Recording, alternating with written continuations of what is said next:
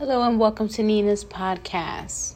Today's podcast is about brokenness, how to overcome brokenness.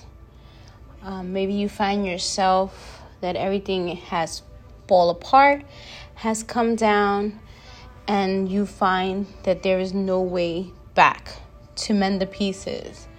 I want to tell you today that there is hope, that there is a way back, and there is a way to mend the pieces. The way we mend our pieces back may not be of how we think, how we want, how we expect. It is how God wants the pieces to be put back together. Sometimes God allows the pieces to fall apart, break down, in order to put them back into the correct position, in order for something amazing to happen. In order for this to happen, we have to first examine ourselves. We have to first acknowledge that there is an issue, that there's a situation, that there is a problem, a trial or a tribulation, that something needs to be done. We have to face it, accept it, acknowledge it, and surrender it to God. That's the key, surrendering it to God.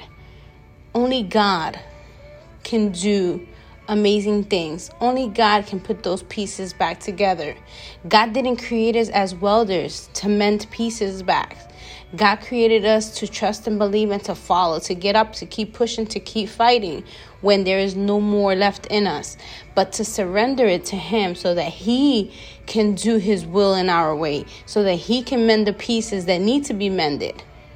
Not for us to try and figure it out, not for us to try and putting things back together that should not be back together. So I want to tell you today, if that's you, that there is hope. If you are going through it, know that there is a God that sees it. There is a God that understands it. There is a God that's there waiting, willing, and ready for you to say, God, I can't no more. God, I can't take it. I give up. I no longer have the strength. I no longer have the energy, so that He can start working in that situation, in that family, in that addiction, in that health um, situation that you're in, that child, that family member, that coworker, yourself, whatever it is, your finances, whatever it is, God can fix it. So I want you to know today that there is a better way. I want you to know that there is a God out there that is willing to fight for you and for with you. There is a God. But a lot of times we try to fix pieces in a relationship when there's two of us who are broken. When two are broken, neither one can give their percentage to lift up the other one. We can't do that. We can't try to keep a relationship together when we're both broken. We need to be fixed on individually. We need to be healed. We need to be restored. We need to be lifted up. Those chains need to be broken in our lives, in our loved one's life. Whether that relationship is between you and a spouse, between you and a child, between you and a friend, a family, a neighbor, whoever it is. We need to know that our brokenness can only be healed by our Father, by God. He is the only one that can heal our brokenness. So today I tell you, let's get up. Let's stand up. Let's trust and believe that God can heal us. Let's trust that God is going to fix the brokenness that is in us. Let's believe that God has a better plan for us, because God does. What God does is always good. What God does is always perfect. What God does is always amazing. Maybe not to what we want, but it is amazing and what we need. God knows our needs. God knows our desires. He knows our wants.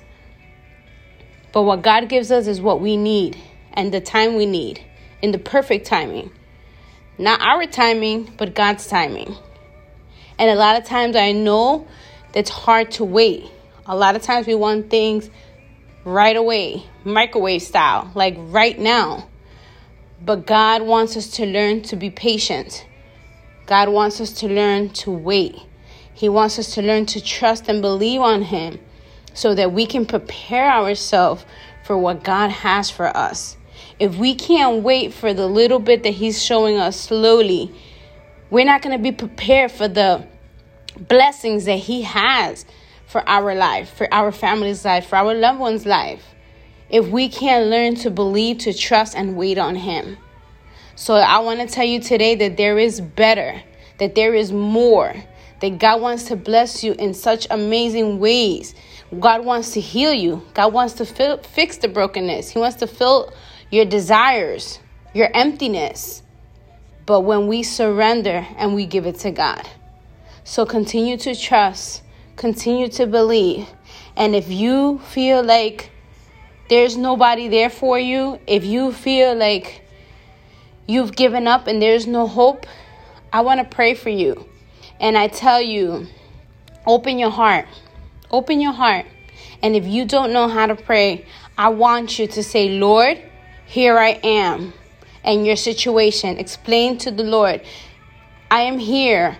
I am going through this. I am tired of it. I can no longer deal with it. I need your help. I need you now. Just that simple prayer is enough to let God know that you're coming to him with a humble heart. You're coming to him because you recognize that you're broken, that you fell apart, that you need healing, that you need to get back up, and that you're prepared for the amazingness that God has for you. So today, open your heart up and leave it to God. Surrender it. Pour your heart on the Lord and let him work in your life. Let him heal the areas. Let him rebuild you to something better. Because know that for every trial, tribulation, every process that we go through, it's God's way of refining us and turning us into that better person, making us into that stronger person, making us into that amazing and loving person that he created us to be. And to not carry all that luggage, not carry all that brokenness, not carry all that hurt, that sad, that bitterness, that anger. Because God created you with a purpose. God created you with a plan. With a plan that you have no idea of what it is. But God knows. But because we're in the situation that we're in, we are stuck in that situation. We can't see beyond that. But God, no one but God, is in the midst of it all. Just when we leave it all to him, when we trust him, when we believe him, and we give it all to him. So stop what you're doing. Give God your few minutes and let him know that you need help.